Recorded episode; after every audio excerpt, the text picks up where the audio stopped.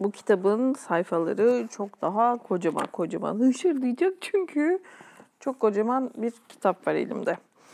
Ee, başlayacağım ama devam eder miyim etmez miyim nasıl gider hiçbir fikrim yok. Ee, kütüphanede şöyle bir dolandım dolandım pek bir romanım kalmamış.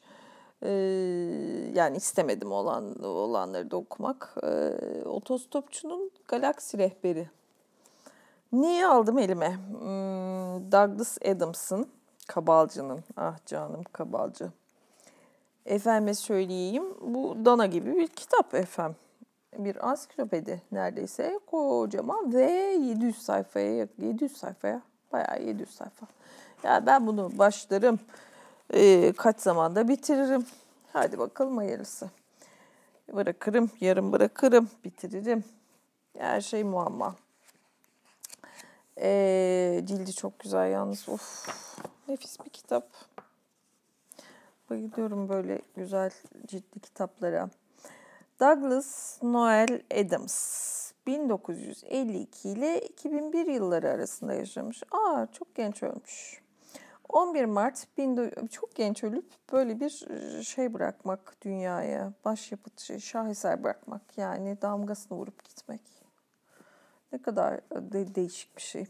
11 Mart 1952 Cambridge, İngiltere doğumlu Adams 20'li yaşlarının ortasında 1978-80 Doctor Who adlı TV dizisinde editör olarak çalışıyordu.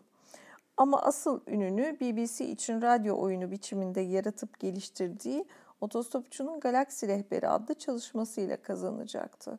Ulaştığı büyük popülerliğin ardından ilk kez 1979 yılında kitap olarak yayımlanan Otostopçunun Galaksi Rehberi zaman içinde 5 kitaptan oluşan ve bilim kurgu türünün kült dizilerinden biri haline gelecekti. 5 kitapmış aslında. Ha, bunun da başında 5'i bir yerde yazıyor zaten. Toplu hali peki. Ee, öylesine büyük bir beğeni kazanmıştı ki radyo oyunu, roman, televizyon dizisi, bilgisayar oyunu, tiyatro oyunu, çizgi roman hatta banyo havlusu şeklinde çok çeşitli biçimlere bürünüyordu. Karısı Jane ve kızı Polly ile birlikte yaşadığı Santa Barbara, Kaliforniya'da 11 Mayıs 2001 tarihinde ani bir kalp kriziyle öldüğünde otostopçunun uzun metrajlı sinema filminin senaryosu üzerinde çalışıyordu. Kısaca DNA olarak da bilinen Douglas Adams hakkında biraz daha ayrıntılı bilgilere ulaşmak istiyorsanız internette www.douglasadams.com sitesini ziyaret edebilirsiniz. DNA Douglas Noel Adams. Selam olsun. Evet. Hmm, rap rap rap. Tekmili birden ya. Bir bir yerde tekmili birden. Çok tatlısınız. Ön söz rehber için hazırlanmış bir rehber. Yazarından bir takım işe yarar notlar.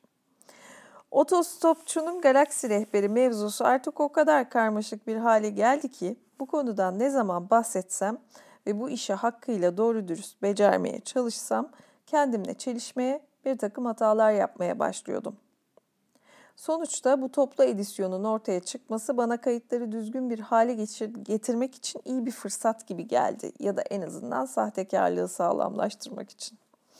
Burada yapılmış herhangi bir yanlışlık bana sorarsanız tamamen iyi bir amaçla yapılmıştır. Galaksi rehberi fikri aklıma ilk kez 1971 yılında Avusturya Innsbruck'ta bir tarlanın ortasında sarhoş bir halde yatarken gelmişti. Milletin sarhoşluğu yaratıcı anısını satayım. Öyle çok da Leyla değildim. Yalnızca beş parasız bir otostopçu olarak iki gündür doğru dürüst bir şey yemeden bir çift sert göser içtiğiniz zaman olacağınız gibi bir sarhoşluktu. Göster'e dipnot yazmış oldukça köklü bir Avusturya birasıymış. Nette rastladığımız sloganı Good Beser göster. Ne yazık ki henüz içmedim demiş editör galiba. Editör notu göster biraz. Peki. Yani ayakta durma konusunda eğlenceli bir beceriksizlik halinden bahsediyoruz. Yanımda Ken Walsh'un yazdığı Hitchhiker's Guide to Europe, Otostopçunun Avrupa Rehberi adlı bir kitap vardı. Birisinden ödünç aldığım ve epey yıpranmış bir kitaptı. Aslında o günlerden yani 1971 yılından beri hala bende olduğuna göre artık çalıntı mal sayılabilir. Europe on 5 dollars a day, günde 5 dolara Avrupa o zamanlar öyleydi. Adlı kitaba sahip değildim çünkü öyle bir mali konumda değildim. Gecenin karanlığı altımda tembelce dönmekte olan tarlanın üstüne çökmeye başlıyordu. Bense yalnızca gidebileceğim ve Innsbruck'tan daha ucuz bir yerin neresi olduğunu merak etmekteydim. Aslında düşünüyorum da Innsbruck'ta o öğleden sonra başıma gelenler konusunda yapabileceğim bir şey yoktu. Başıma neler mi gelmişti? Bir adresi bulmaya uğraşarak kentin içinde yürüyordum ve sokağın ortasında durup adamın birine gideceğim yönü sorduğumda tamamen kaybolmuş durumdaydım. Bu işin hiç de kolay olmayacağını biliyordum çünkü ben Almanca konuşamam. Ama özellikle de bu adamla bir iletişim kurabilmemin böylesine zor olacağını keşfettiğim zaman yine de şaşırıyordum. Gerçek yavaş yavaş kafama dank ederken biz hala boşu boşuna birbirimizi anlamaya çalışıyorduk ki Innsbruck'ta durdurup bir şeyler sorabileceğim onca insan varken ben tutup İngilizce konuşamayan, Fransızca konuşamayan, üstelik sağır ve dilsiz birini seçmiştim. Gerçekten samimi duygularla özür dileme amaçlı bir dizi el hareketinin ardından tamamen dağılmış durumdaydım ve birkaç dakika sonra başka bir sokakta dikiliyordum. Durdum ve başka bir adama sormaya kalktım. Ama o da sağır ve dilsiz çıkınca ben de hemen gidip biraları satın aldım. Ardından maceraya devam etmek için sokağa döndüm ve tekrar denedim. Bir şeyler sormaya kalkıştığım üçüncü adam da sağır ve dilsiz, üstelik de kör çıkınca omuzlarıma dehşet verici bir ağırlığın yerleştiğini hissetmeye başladım. Baktığım her yerde ağaçlar ve binalar karanlık ve tehlikeli görünüyordu. Paltoma sıkı sıkıya sarındım ve sokaktan aşağıya sendeleyerek aceleyle yürümeye başladım. Üstelik aniden ortaya çıkan şiddetli bir rüzgar yüzümde kırbaç gibi şaklıyordu. Adamın birine çarptı, çarptım ve özür sözcükleri kekeledim. Ama o da sağır ve dilsizdi ve beni anlamıyordu, anlayamıyordu. Gökyüzü kararıp korkutucu bir hal almıştı. Kaldırımlar yan yatarak dönüyor gibiydi. Eğer o anda başım öne eğik bir şekilde yan sokaklardan birine sapıp sağırlar için bir kongrenin düzenlendiği otelin önünden geçmemiş olsaydım, aklımı tamamen kaçırarak hayatımın kalanını Kafka'nın ününü borçlu olduğu tarzda kitaplar yazarak geçirebilirdim. Ama sonuçta yanımda Hitchhiker's Guide to Europe adlı kitabımla birlikte o tarlada yatıyordum ve yıldızlar ortaya çıktığında şöyle düşündüm. Birisi oturup otostopçunun galaksi rehberini yazsa, kendi adıma hemen bunlar giderdim. Kafamda bu düşünceyle uykuya daldım ve ardından mevzuyu 6 yıl boyunca unuttum. Cambridge Üniversitesi'ne gittim. Bir sürü banyo yaptım ve İngiliz dilinden mezun oldum. Bu arada kızlar hakkında ve bisikletime ne olduğu üzerine epey kafa yordum. Daha sonrasında yazar oldum ve neredeyse inanılmaz başarılı ama aslında gün ışığına çıkmayı becerememiş bir sürü şey üzerinde çalıştım. Diğer yazarlar ne demek istediğimi anlayacaktır. En gözde projem komediyi ve bilim kurguyu birleştiren bir şeyler yazabilmekti ki beni bir borç batağının ve umutsuzluğun derinliklerine sürükleyen şey bu saplantıydı. En gözde projem komediyi ve bilim kurguyu birleştiren bir şeyler yazabilmekti. Komedi ve bilim kurgu çok iyi. Çevremde sahip olduğum bu dertle ilgilenen kimse yoktu. Tek bir kişi dışında. BBC'den Simon Brett adlı bir radyo yapımcısı da benimle aynı fikri paylaşıyordu. Komedi ve bilim kurgu. Her ne kadar Simon yalnızca ilk bölümün yapımcılığını üstlenip ardından kendi yazılarına yoğunlaşmak için BBC'den ayrılmış olsa da ona çok büyük bir şükran borçluyum. Ee, Amerika'da en çok o mükemmel Charles Paris dedektif romanlarıyla tanınıyormuş. Onun yerini efsanevi Geoffrey Perkins aldı. Programın ilk biçimi biraz farklıydı. O zamanlar dünyanın gidişatına biraz canım sıkılıyordu. Her biri dünyanın farklı bir nedenle ve farklı bir biçimde yıkılmasıyla sonuçlanan altı farklı öykü hazırlamıştım. Adı Yer Kürenin Sonları olacaktı. İlk öykünün ayrıntılarını tamamlarken okurlara ne olup bittiğini söyleyip öyküye gereksinim duyduğu bağlamı sağlayacak birine başka bir gezegenden gelmiş birine ihtiyacım olduğunu fark ettim.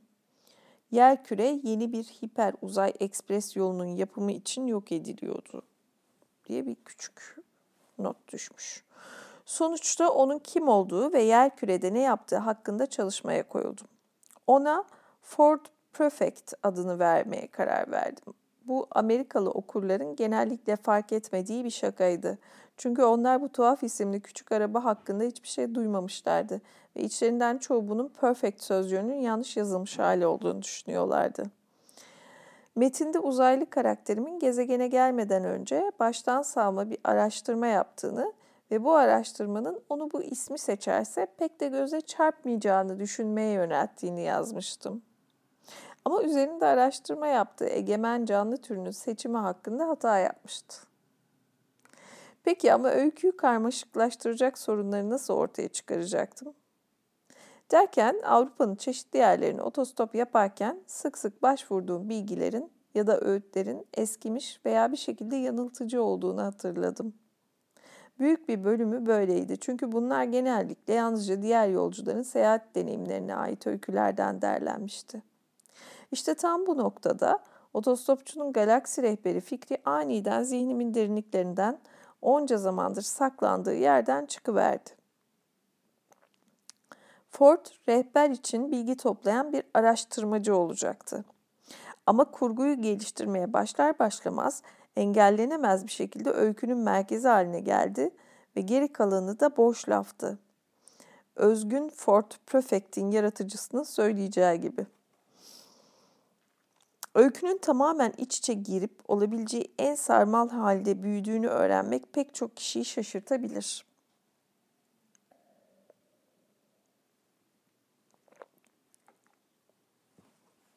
Bölümler halinde yazmanın anlamı şudur. Bölümün birini bitirdiğimde bir sonraki bölümde ne olacağı hakkında hiçbir fikrim olmuyordu. Öykünün kıvrılıp yön değiştirdiği noktalarda bir takım olaylar daha önce olup bitmiş bir şeyleri aniden aydınlatıverirken ben de herkes kadar şaşırıyordum. BBC'nin program henüz yapım aşamasındayken gösterdiği tutumun Macbeth'in insanları öldürürken sergilediğiyle çok benzer olduğunu düşünüyorum.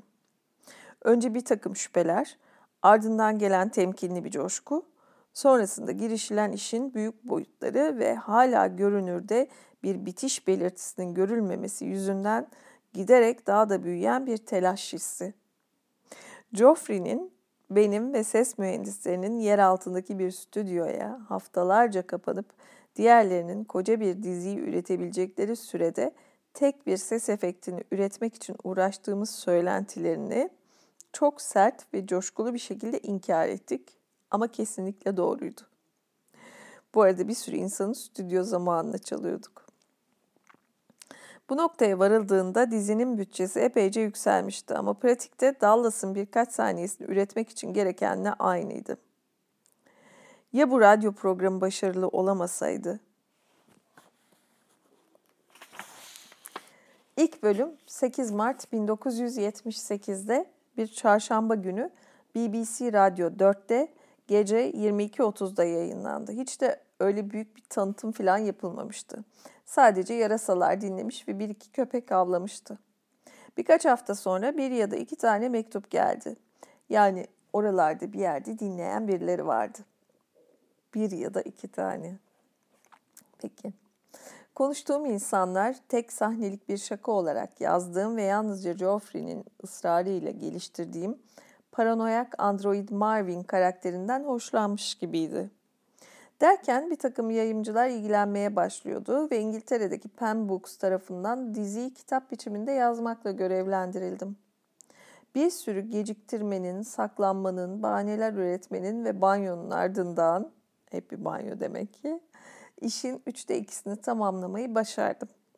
İşte bu noktada en az 10 son teslim tarihini geçtikten sonra bana çok nazik ve kibarca şöyle dediler. Lütfen tam o anda üstünde çalıştığım sayfayı bitirerek şu lanet şeyi hemen onlara verebilir miydim? Bu arada çeviri muhteşem su gibi akıyor gidiyor. Acayip güzel bir çeviri. Çevirmene bakacağım. Kimmiş?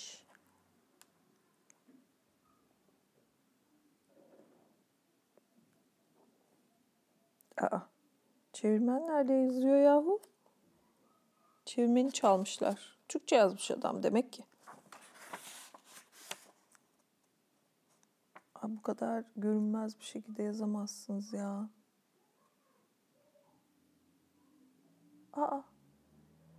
Kapak düzeni, teknik hazırlık, son okuma, yayıma hazırlayanlar okey. Kitabın içeriği falan var. Onları geçtik.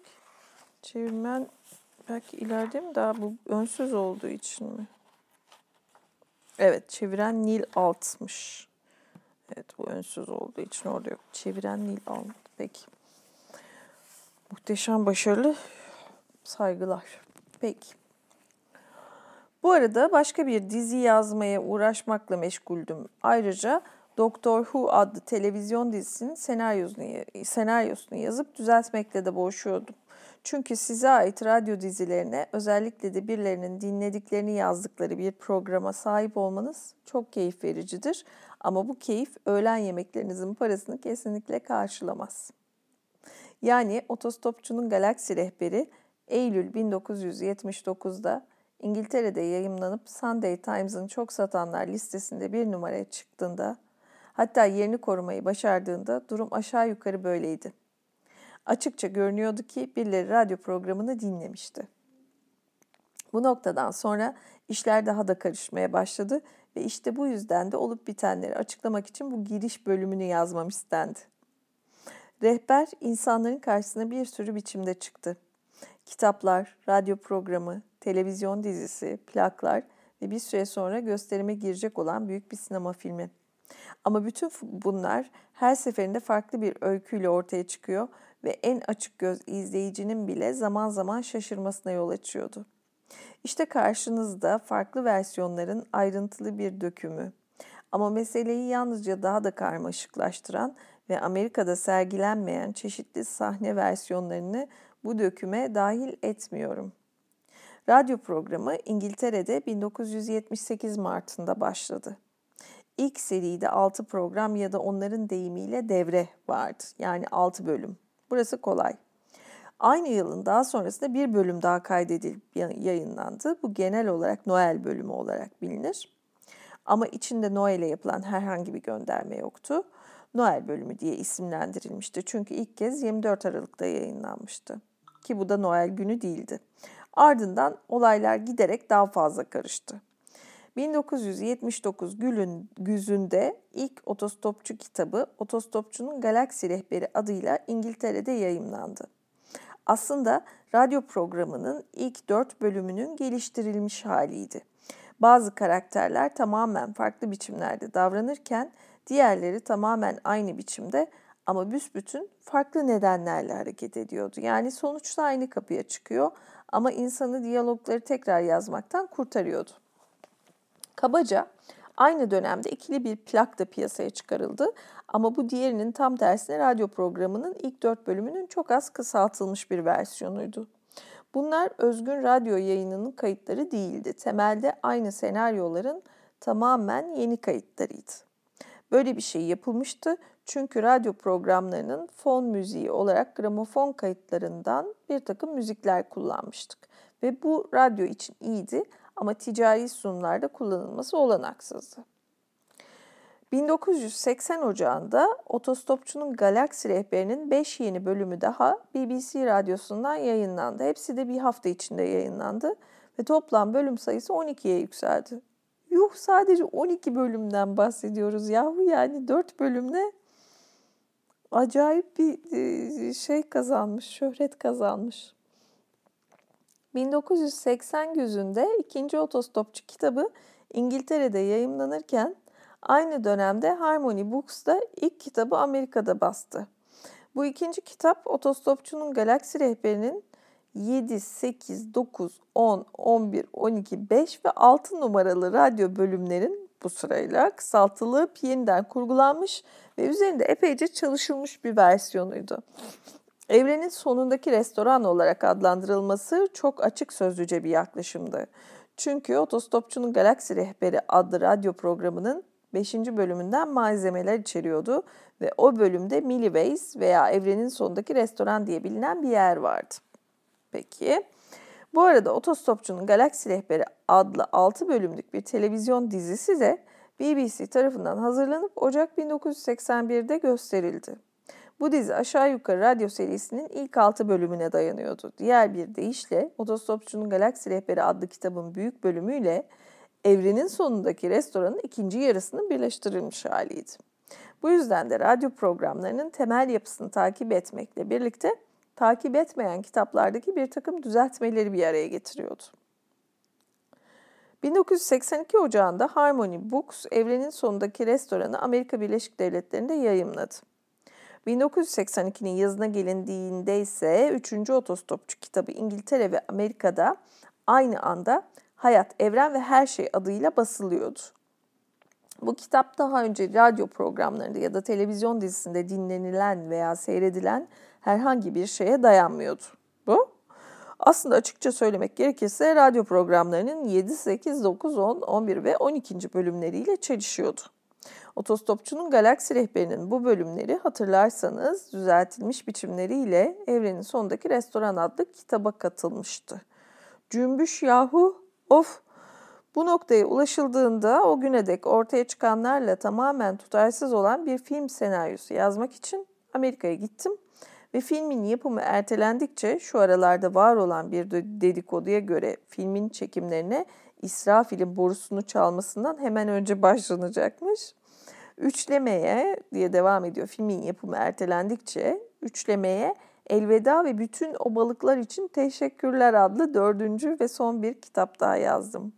İngiltere'de ve Amerika Birleşik Devletleri'nde 1984 güzünde, güzünde yayımlanan kitap o güne dek yazılmış her şeyle hatta kendisiyle bile çelişiyordu. Çok iyi. Derken sanki bütün bunlar yetmiyormuş gibi bir de Infocom için Otostopçunun Galaksi Rehberi adında bir bilgisayar oyunu da yazdım ki bu oyun daha önce aynı isim altında yapılan şeylerle yalnızca belli belirsiz ufacık benzerlikler taşıyordu. Sonrasında Geoffrey Perkins ile yapılan işbirliği sonucunda radyo malzemeleri bir araya getirilip The Hitchhiker's Guide to the Galaxy, The Original Radio Scripts, Otostopçunun Galaksi Rehberi Özgün Radyo Senaryoları adıyla 1985 yılında ABD ve İngiltere'de yayımlandı. Bu çok ilginç bir girişimdi. Bu kitap adının da belirttiği gibi bütün radyo senaryolarının yayınlandığı biçimiyle toplamıydı ve bu yüzden de otostopçunun radyo programlarının eksiksizce ve arkasından gelen bölümle tutarlı bir şekilde birbirine yansıtan tek otostopçu baskısıdır. Bu konuda biraz rahatsızım. İşte bu nedenle o kitabın girişi şu anda okumak olduğunuz, okumakta olduğunuz son ve kesin halinden sonra yazıldı. Ve elbette bu nedenle onunla düpedüz çelişiyor. İnsanlar bana sık sık gezegenden nasıl ayrılabileceklerini, ayrılabileceklerini sormuştur ve bu yüzden ben de bir takım kısa notlar hazırladım. Bu arada bunu Los Angeles 1983, Londra 85-86 diye yazım notu düşmüş altına. Gezegenden nasıl ayrılabilirsiniz? 1. NASA'ya telefon açın. İşte onların numarası 713 483 31 11. Onlara buradan olabildiğince çabuk ayrılmanızın çok önemli olduğunu anlatın. 2. Eğer sizinle işbirliği yapmaya yanaşmazlarsa Beyaz Saray'da çalışan herhangi bir arkadaşınızı arayın. Oranın numarası 202 456 14 14. Ve NASA'daki adamlara sizin tarafınızı tutan birkaç laf etmesini söyleyin. 3. Eğer Beyaz Saray'da çalışan arkadaşınız yoksa Kremlin'e telefon açın. Uluslararası santrale bağlanıp 0107 095 295 90 51'i bağlamasını isteyin. Onların da orada en azından konuşabilecekleri bir arkadaşları olmayabilir ama az da olsa bir ağırlıkları vardır. O yüzden deneseniz iyi olur. 4. Eğer yine başarısız olursanız yol göstermesi için papayı arayın. Telefonu şu 011 39 6 69 82 ve telefon santrali hata yapmıyormuş. 5.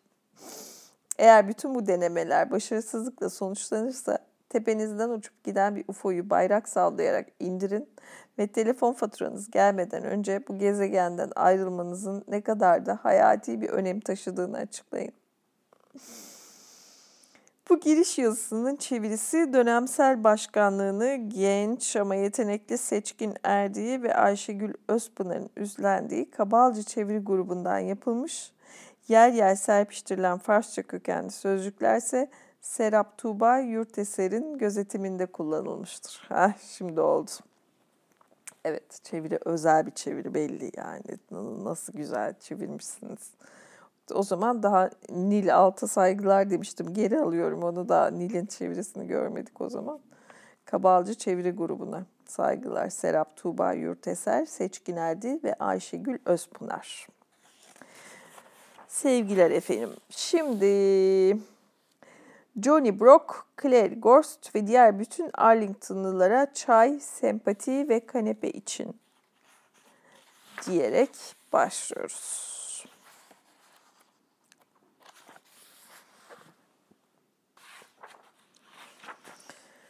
Galaksinin batı sarmal kolunun bir ucunda haritası bile çıkarılmamış ücra bir köşede gözlerden uzak küçük sarı küçük ve sarı bir güneş vardır.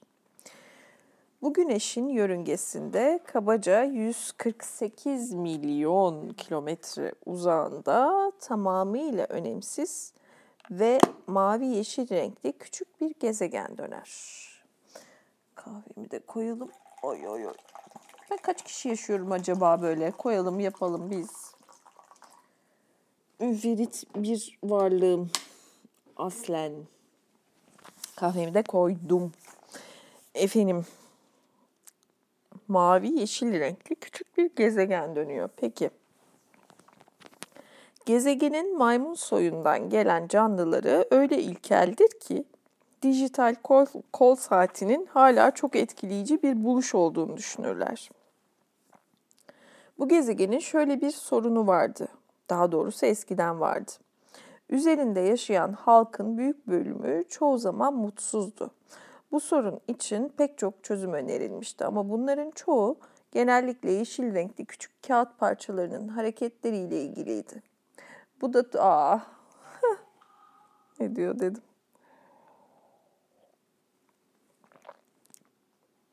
Bunların çoğu genellikle yeşil renkli küçük kağıt parçalarının hareketleriyle ilgiliydi. Bu da tuhaftı. Çünkü aslında mutsuz olanlar yeşil renkli küçük kağıt parçaları değildi. Bu nedenle sorun varlığını sürdürdü. Halkın çoğunun durumu kötüydü ve onların büyük bölümü ise sefildi. Dijital, dijital kol saatleri olanlar bile. Her şeyden önce ağaçlardan inmekle büyük bir hata ettiklerini düşünenlerin sayısı gün geçtikçe artıyordu. Bazıları ağaçlara çıkmanın bile ups bir küçük telefon arasından sonra nerede kaldığımı da unutmuşum. Ee, rıp rıp rıp. Hı, ağaçlara çıkmak evet. Ee, her şeyden önce ağaçlardan inmekle büyük bir hata ettiklerini düşünenlerin sayısı gün geçtikçe artıyordu. Bazıları ağaçlara çıkmanın bile yanlış bir hamle olduğunu ve hiç kimsenin okyanuslardan asla ayrılmamış olması gerektiğini söylüyordu. Sonra adamın birinin değişiklik olsun diye bundan böyle halka nazik davranmanın ne kadar iyi olacağını dile getirdiği için bir ağacı çivilenmesinden yaklaşık 2000 yıl sonra bir perşembe günü Rickmansworth'te küçük bir kafede tek başına oturan bir kız bunca zamandır ters giden şeyin ne olduğunu birdenbire fark edip en sonunda dünyanın nasıl iyileştirilebileceğini ve mutluluğun hüküm sürdüğü bir yere dönüştürülebileceğini anlamıştı. Bu sefer doğru olanı bulmuştu. Bu işe yarayacak ve hiç kimsenin bir yerlere çivilenmesi gerekmeyecekti. Ama ne yazıktır ki bir telefon bulup birilerine bundan söz edemeden korkunç, aptal bir felaket meydana geldi ve fikir sonsuza dek yitip gitti. Bu o kızın öyküsü değil. Ama o korkunç aptal felaketin ve onun doğurduğu bazı sonuçların öyküsüdür. Bu aynı zamanda bir kitabın, Otostopçunun Galaksi Rehberi denen bir kitabın, dünyaya ait olmayan, dünyada asla yayımlanmamış ve o korkunç felaket meydana gelene dek bir dünyalı tarafından ne görülmüş ne de duyulmuş bir kitabın öyküsüdür. Yine de her şeyiyle dikkate değer bir kitaptı. Aslında belki de Küçük Ayı'nın hiçbir dünyalının adını bile duymadığı büyük yayın kuruluşlarından şimdiye dek çıkmış en dikkate değer kitaptı. Küçük Ayı'ya diyor şey yayın kuruluşu olarak. Küçük Ayı deyince şey zannettim. Gökyüzündeki yıldız kümesi. Hiçbir dünyalının adını bile duymadığı büyük yayın kuruluşlarından şimdiye dek çıkmış en dikkate değer kitaptı. Yalnızca her şeyiyle dikkate değer bir kitap değil, son derece başarılı bir kitaptı da. Gökyüzü evinizin bakım derlemesinden daha popülerdi. Sıfır yer çekiminde yapılacak 53 şey dahadan daha çok satmıştı. Ve Oolong Kolipid'in piyasaya bomba gibi düşen felsefi üçlemesi Tanrı nerede yanlış yaptı? Tanrı'nın en büyük hatalarından birkaçı daha ve bu Tanrı da kimmişten daha çok tartışma koparmıştı.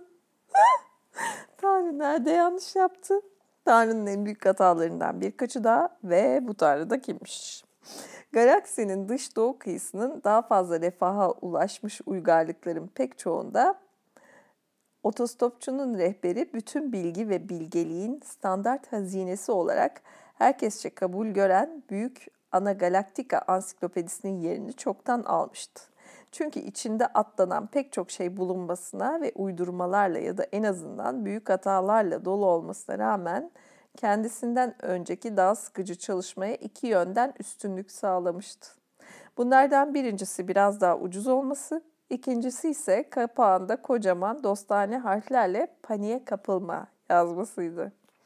Ama o korkunç aptal perşembenin ve onun olağan dışı sonuçlarının ve o sonuçların bu dikkate değer kitapla kaçınılmaz bir şekilde iç içe geçişinin hikayesi çok basit bir şekilde başlıyordu. Bir evle başlıyordu. Ve birinci bölüm. Bir. Ev köyün hemen ucundaki alçak bir bayırın üzerindeydi. Orada tek başına duruyor ve West Country'nin geniş bir alana yayılmış tarlalarına bakıyordu. Evin dikkate değer herhangi bir yanı yoktu. 30 yıllık gece kondu benzeri karemsi tuğladan bir evdi. Ön tarafında boyut ve oranlarıyla göze hoş görünmekten çok uzak dört penceresi vardı. Ev koskoca dünyada bir tek Arthur Dent için önemliydi ve bunun tek nedeni bahsi geçen evin şans eseri onun yaşadığı ev olmasıydı. Onu sinirli ve huysuz yapan Londra'dan ayrıldığından beri yaklaşık 3 yıldır burada yaşıyordu. 30 yaşlarında uzun boylu, koyu saçlı biriydi ve asla kendine güvenemezdi. Onu en çok endişelendiren şey insanların ona her zaman neden bu kadar endişeli göründüğünü sormalarıydı. Arkadaşlarına hep düşündüklerinden çok daha ilginç olduğunu söylediği yerel bir radyo kanalında çalışıyordu. Öyleydi de. Arkadaşlarının çoğu reklamcılık yapıyordu. Çarşamba gecesi çok şiddetli bir yağmur yağmıştı. Dar yol ıslak ve çamurluydu. Ama perşembe sabahı güneş Arthur Dent'in evinin üzerine son kez vurduğunda yol parlak ve temiz görünüyordu. Belediye meclisinin evi yıkıp yerine kestirme bir yol inşa etmek istediği Arthur'a henüz uygun bir şekilde bildirilmemişti. Perşembe sabahı saat 8'de Arthur kendini pek iyi hissetmiyordu. Uyandığında gözleri kıpkırmızıydı. Yataktan çıktı, çapaklı ve sulanmış gözlerle odasında gezindi. Pencereyi açtı, bir buldoz, buldozer gördü. Terliklerini buldu ve elini yüzünü yıkamak için ayaklarını sürüye sürüye banyoya gitti. Diş macunu fırçanın üzerinde. Öyleyse fırçala. Tıraş aynası tavana doğru bakıyordu. Onu düzeltti. Bir an için banyo penceresinden ikinci bir buldozerin görüntüsü yansımıştı. Düzgünce ayarlandığında ayna Arthur Dent'in sert ve kısa sakallarını gösteriyordu.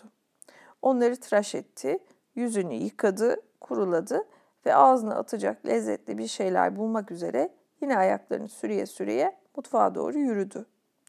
Su ısıtıcısı, fiş, buzdolabı, süt, kahve, esne, buldozer sözcüğü bağlantı kurabileceği bir şeyler arayarak bir an için kafasında öylece dolandı. Mutfak penceresinden görünen buldozer epey büyüktü. Gözünü buldozere dikti. Sarı diye düşündü ve giyinmek için ayaklarını sürüye sürüye yatak odasına döndü. Banyonun önünden geçerken koca bir bardak su içmek için durdu. Sonra bir tane daha içti. Akşamdan kalma olduğundan şüphelenmeye başlamıştı. Neden akşamdan kalmaydı? Önceki gece içki mi içmişti? Herhalde içmiş olmalıydı. Gözüne tıraş aynasındaki bir pırıltı çarptı. Sarı diye düşündü ve yatak odasına doğru ayaklarını sürüye sürüye ilerledi. Durdu ve düşündü. Bar diye düşündü. Ah elbette bar. Kızgın olduğunu, önemli görünen bir şey yüzünden kızgın olduğunu hayal meyal hatırladı. Bir süredir çevresindekilere o konudan bahsetmiş olduğundan hatta insanlara bunu uzun uzun anlattığından kuşkulanıyordu. Anımsayabildiği en net görüntü konuştuğu insanların yüzlerindeki donuk ifadelerdi. Çok kısa bir süre önce hakkında bir şeyler öğrendiği yeni bir kestirme yolla ilgiliydi. Yol çalışması aylardır hazırlık aşamasındaydı ama görünüşe göre kimsenin bundan haberi yoktu. Saçmalık. Bir yudum su aldı. Her şeyin bir şekilde kendi kendine yoluna gireceğine karar vermişti. Kimse kestirme bir yol istemiyordu. Belediye meclisinin hiçbir dayanağı yoktu. Her şey kendi kendine yoluna girecekti. Tanrım bu ne korkunç bir akşamdan kalmalıktı. Giysi dolabının aynasında kendine baktı, dilini çıkardı. Sarı diye düşündü. Sarı sözcüğü bağlantı kurabileceği bir şeyler arayarak bir an için kafasında öylece dolandı. 15 saniye sonra evden çıkmıştı ve bahçesindeki patikada ilerleyen büyük sarı bir buldozerin önünde yatıyordu.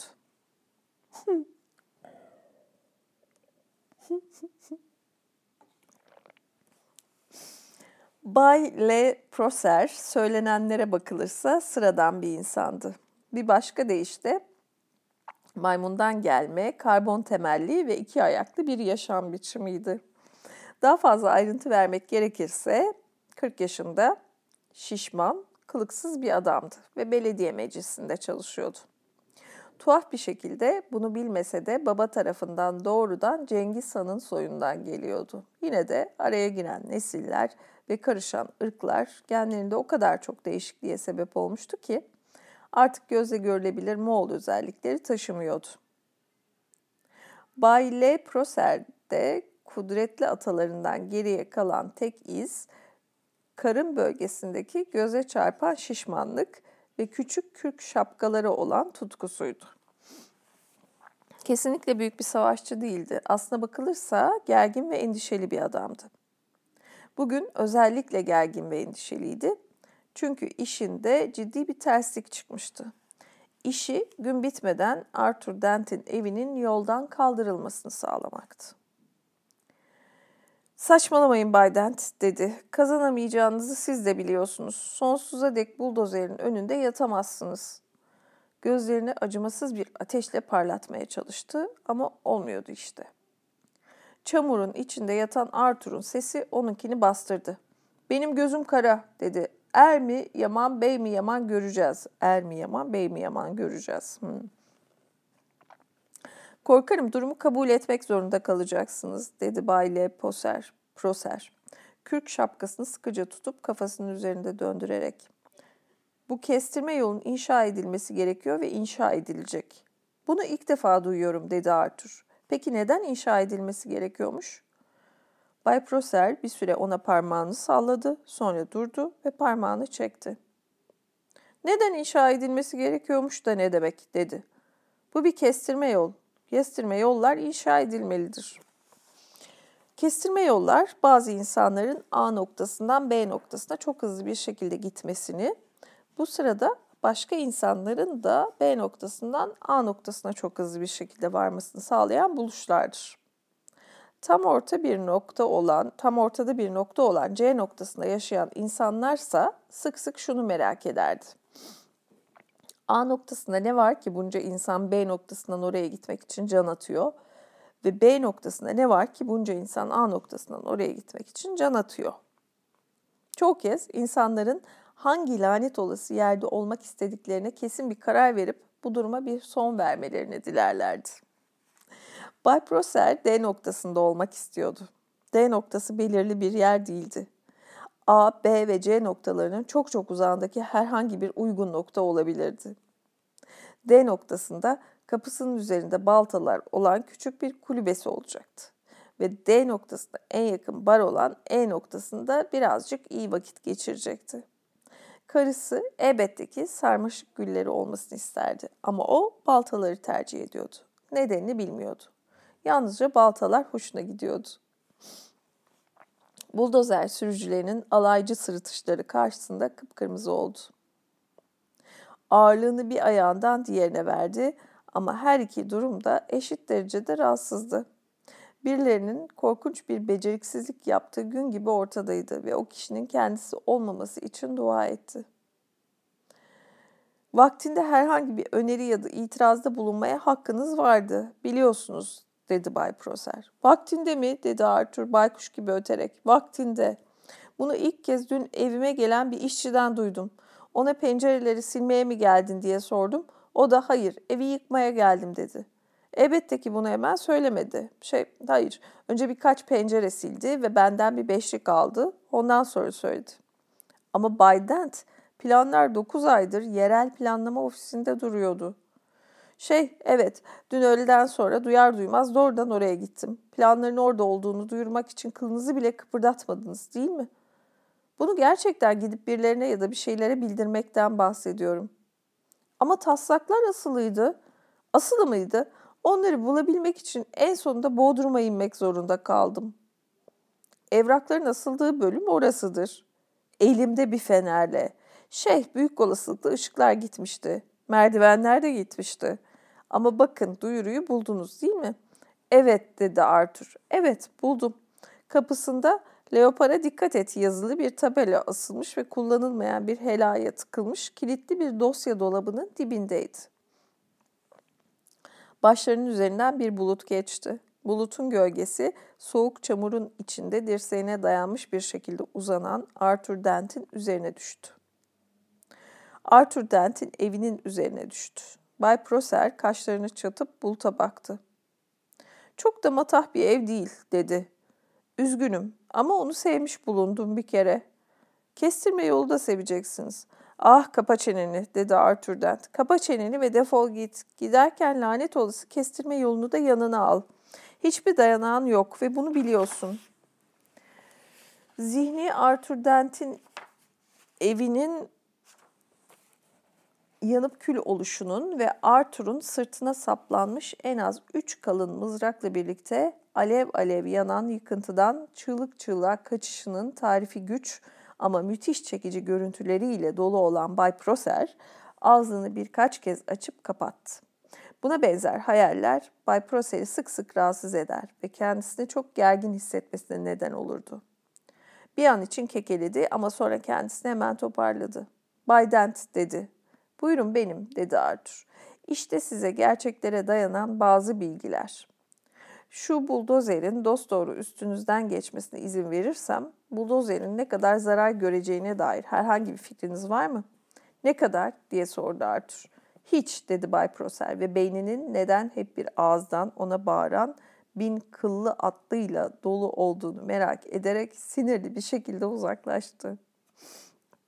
Beyninin neden hep bir ağızdan ona bağıran bin kıllı atlıyla dolu olduğunu merak ederek sinirli bir şekilde uzaklaştı. Tuhaf bir rastlantı eseri maymun soyundan gelen Arthur Dent en yakın arkadaşlarından birinin maymundan türemediği ve genelde iddia ettiği gibi Guildford'dan değil de aslında Betelgeuse civarındaki küçük bir gezegenden geldiğinden kesinlikle hiç şüphe etmiyordu. Arthur Dent bundan hiç ama hiç şüphelenmemişti. Bahsedilen bu arkadaşı dünya gezegenine yaklaşık 15 dünya yılı önce gelmişti ve dünya toplumuna ayak uydurmak için çok uğraşmıştı. Bunu da kısmen başardığını söylemeliyiz. Örneğin o 15 yılı işsiz bir aktör gibi davranarak geçirmişti ki bu da yeterince kabul edilebilirdi. Ama hazırlık araştırmasını birazcık baştan sağma yaptığı için dikkatsizce bir hataya düşmüştü. Toplamış olduğu bilgiler sonuçta onu pek de göze çarpmayan Ford Prefect adını seçmeye yöneltmişti. Göze çarpacak kadar uzun boylu değildi. Yüz hatları çarpıcıydı ama kendisi göze çarpacak kadar yakışıklı değildi. İnce telli, kızılımsı saçları şakaklarından geriye taranmıştı. Derisi sanki burnundan geriye doğru çekilmiş gibiydi. Görünüşünde çok az da olsa tuhaf bir şeyler vardı ama bunun ne olduğunu söylemek zordu. Belki gözlerini yeterince sık kırpıştırmamasıydı ve onunla biraz uzun konuştuğunuzda gayri ihtiyari onunkiler yerine sizin gözleriniz sulanmaya başlıyordu. Belki de biraz fazla yayvanca gülümsemesi ve insanların üzerinde sanki dişlerini onların boyunlarına geçirmek üzereymiş gibi tedirgin edici bir duygu uyandırmasıydı. Dünyada edindiği arkadaşlarının çoğu onu egzantrik ama zararsız bir insan olarak görürdü. Garip huyları olan ve ele avuca sığmayan bir ayyaş. Örneğin sık sık üniversite partilerine davetsiz girer, fena halde sarhoş olur ve dışarı atılana kadar bulabildiği her astrofizikçiyle dalga geçerdi. Bazen üzerine tuhaf bir dalgınlık gelirdi ve biri ona ne yaptığını sorana dek hipnotize olmuş gibi gökyüzüne bakardı. Sonra bir an suçluluk duygusuyla irkilir, ardından gevşeyip sırıtırdı.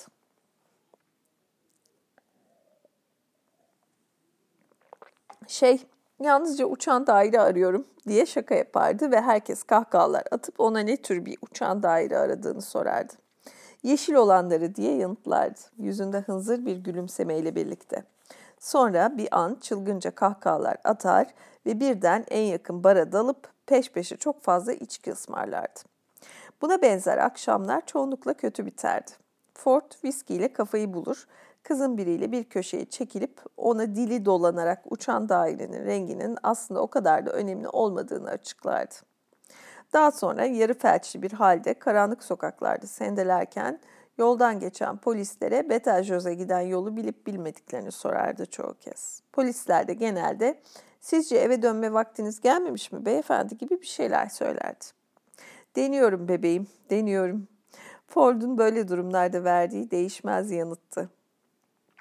Aslında dalgın dalgın gökyüzüne bakarken aradığı herhangi bir uçan daireydi.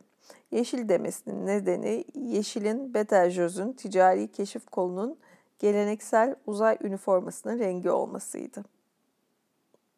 Fort Prefect bir an önce bir uçan dairenin gelmesini çok istiyordu. Çünkü 15 yıl herhangi bir yerde mahsur kalmak için bile uzun bir zamandı. Özellikle de dünya gibi hayal bile edilemeyecek derecede sıkıcı bir yerdi. Ford bir uçan dairenin çok kısa sürede gelmesini diliyordu. Çünkü uçan daireleri işaret vererek nasıl indireceğini ve onlara nasıl bineceğini biliyordu. Günde 30 altair dolarından daha ucuza evrenin harikalarını nasıl göreceğini biliyordu. Aslında Ford Prefect o tamamıyla dikkate değer kitap için, otostopçunun galaksi rehberi için çalışan gezgin bir araştırmacıydı. İnsanlar bulundukları ortama uyum sağlamak konusunda çok başarılı olan varlıklardır. Ve öğlen olduğunda Arthur'un evinin civarındaki yaşam tutarlı bir rutine oturmuştu.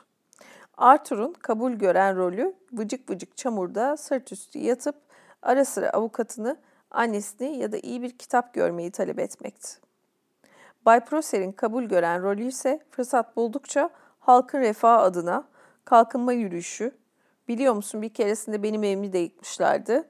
Asla arkama bakmadım konulu yeni nutuklar çekmek, başka muhtelif kandırma yöntemleri ve tehditler kullanarak Arthur'un hakkından gelmeye çalışmaktı. Buldozer sürücüsünün kabul gören rolü ise oturup kahve içmek ve sendika yönetmeliğini inceleyerek durumu nasıl kendileri için maddi bir avantaja çevirebileceklerini düşünmekti. Dünya günlük rotasında ağır ağır ilerliyordu. Güneş Arthur'un içinde yattığı çamuru kurutmaya başlıyordu. Üzerinden bir gölge daha geçti. Merhaba Arthur, dedi gölge.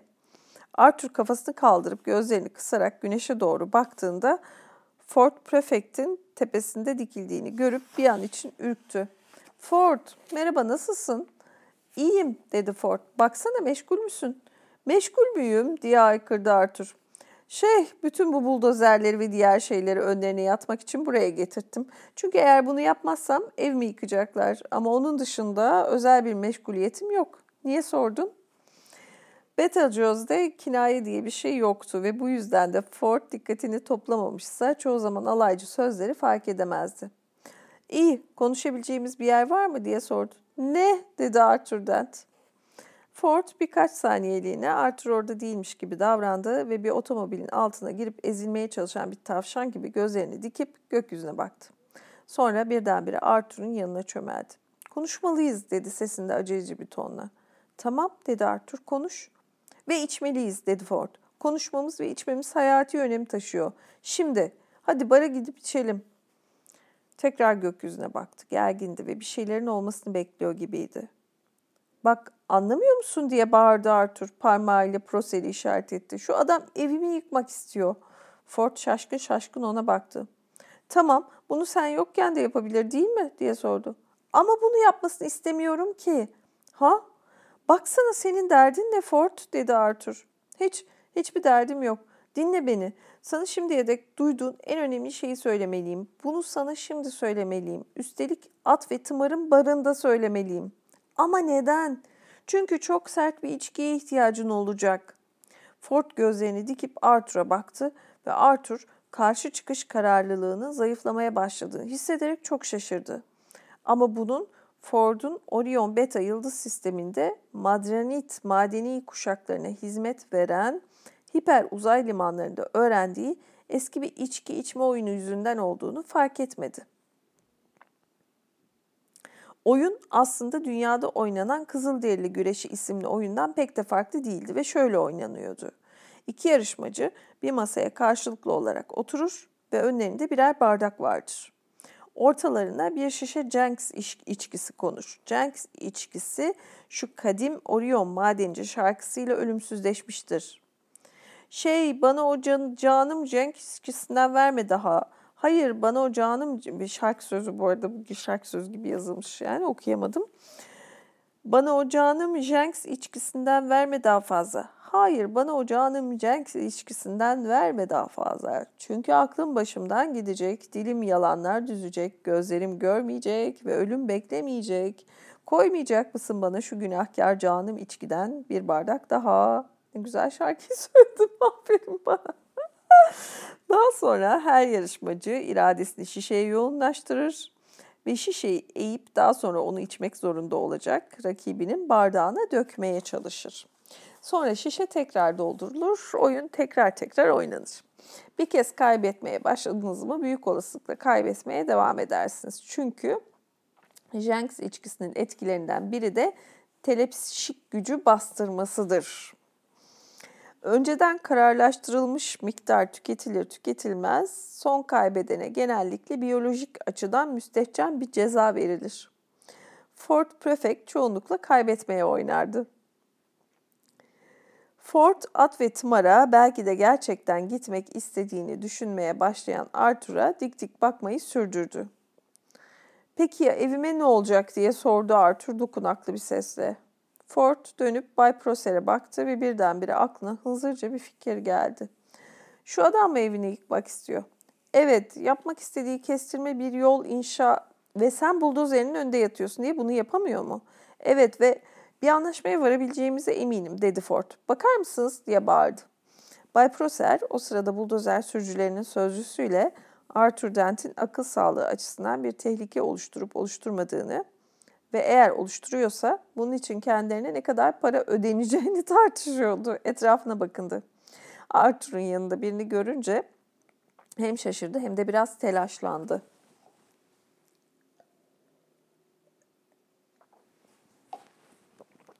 Evet ne vardı diye seslendi. Biden, Biden'in aklı başına geldi mi artık? Şu an için diye seslendi. Ford gelmediğini varsayabilir miyiz? E dedi iç çekerek Bay Prosser. Ve ayrıca bir de dedi Ford bütün gün burada kalacağını varsayabilir miyiz? Yani yani adamlarınızın hepsi bütün gün hiçbir şey yapmadan etrafta dikiliyor olacaklar değil mi? Olabilir, olabilir. Pekala madem bunu yapmaya razısınız o zaman aslında onun bütün gün burada yatmasına ihtiyacınız yok demektir değil mi? Ne? Aslında dedi Ford sabırla ona burada ihtiyacınız yok. Bay Prosser bunu düşündü. Hayır öyle değil dedi. Buna tam olarak bir ihtiyaç denemez ama Bay Prosser endişelenmişti. İkisinden birinin söylediklerinde bir mantıksızlık olduğunu düşünüyordu.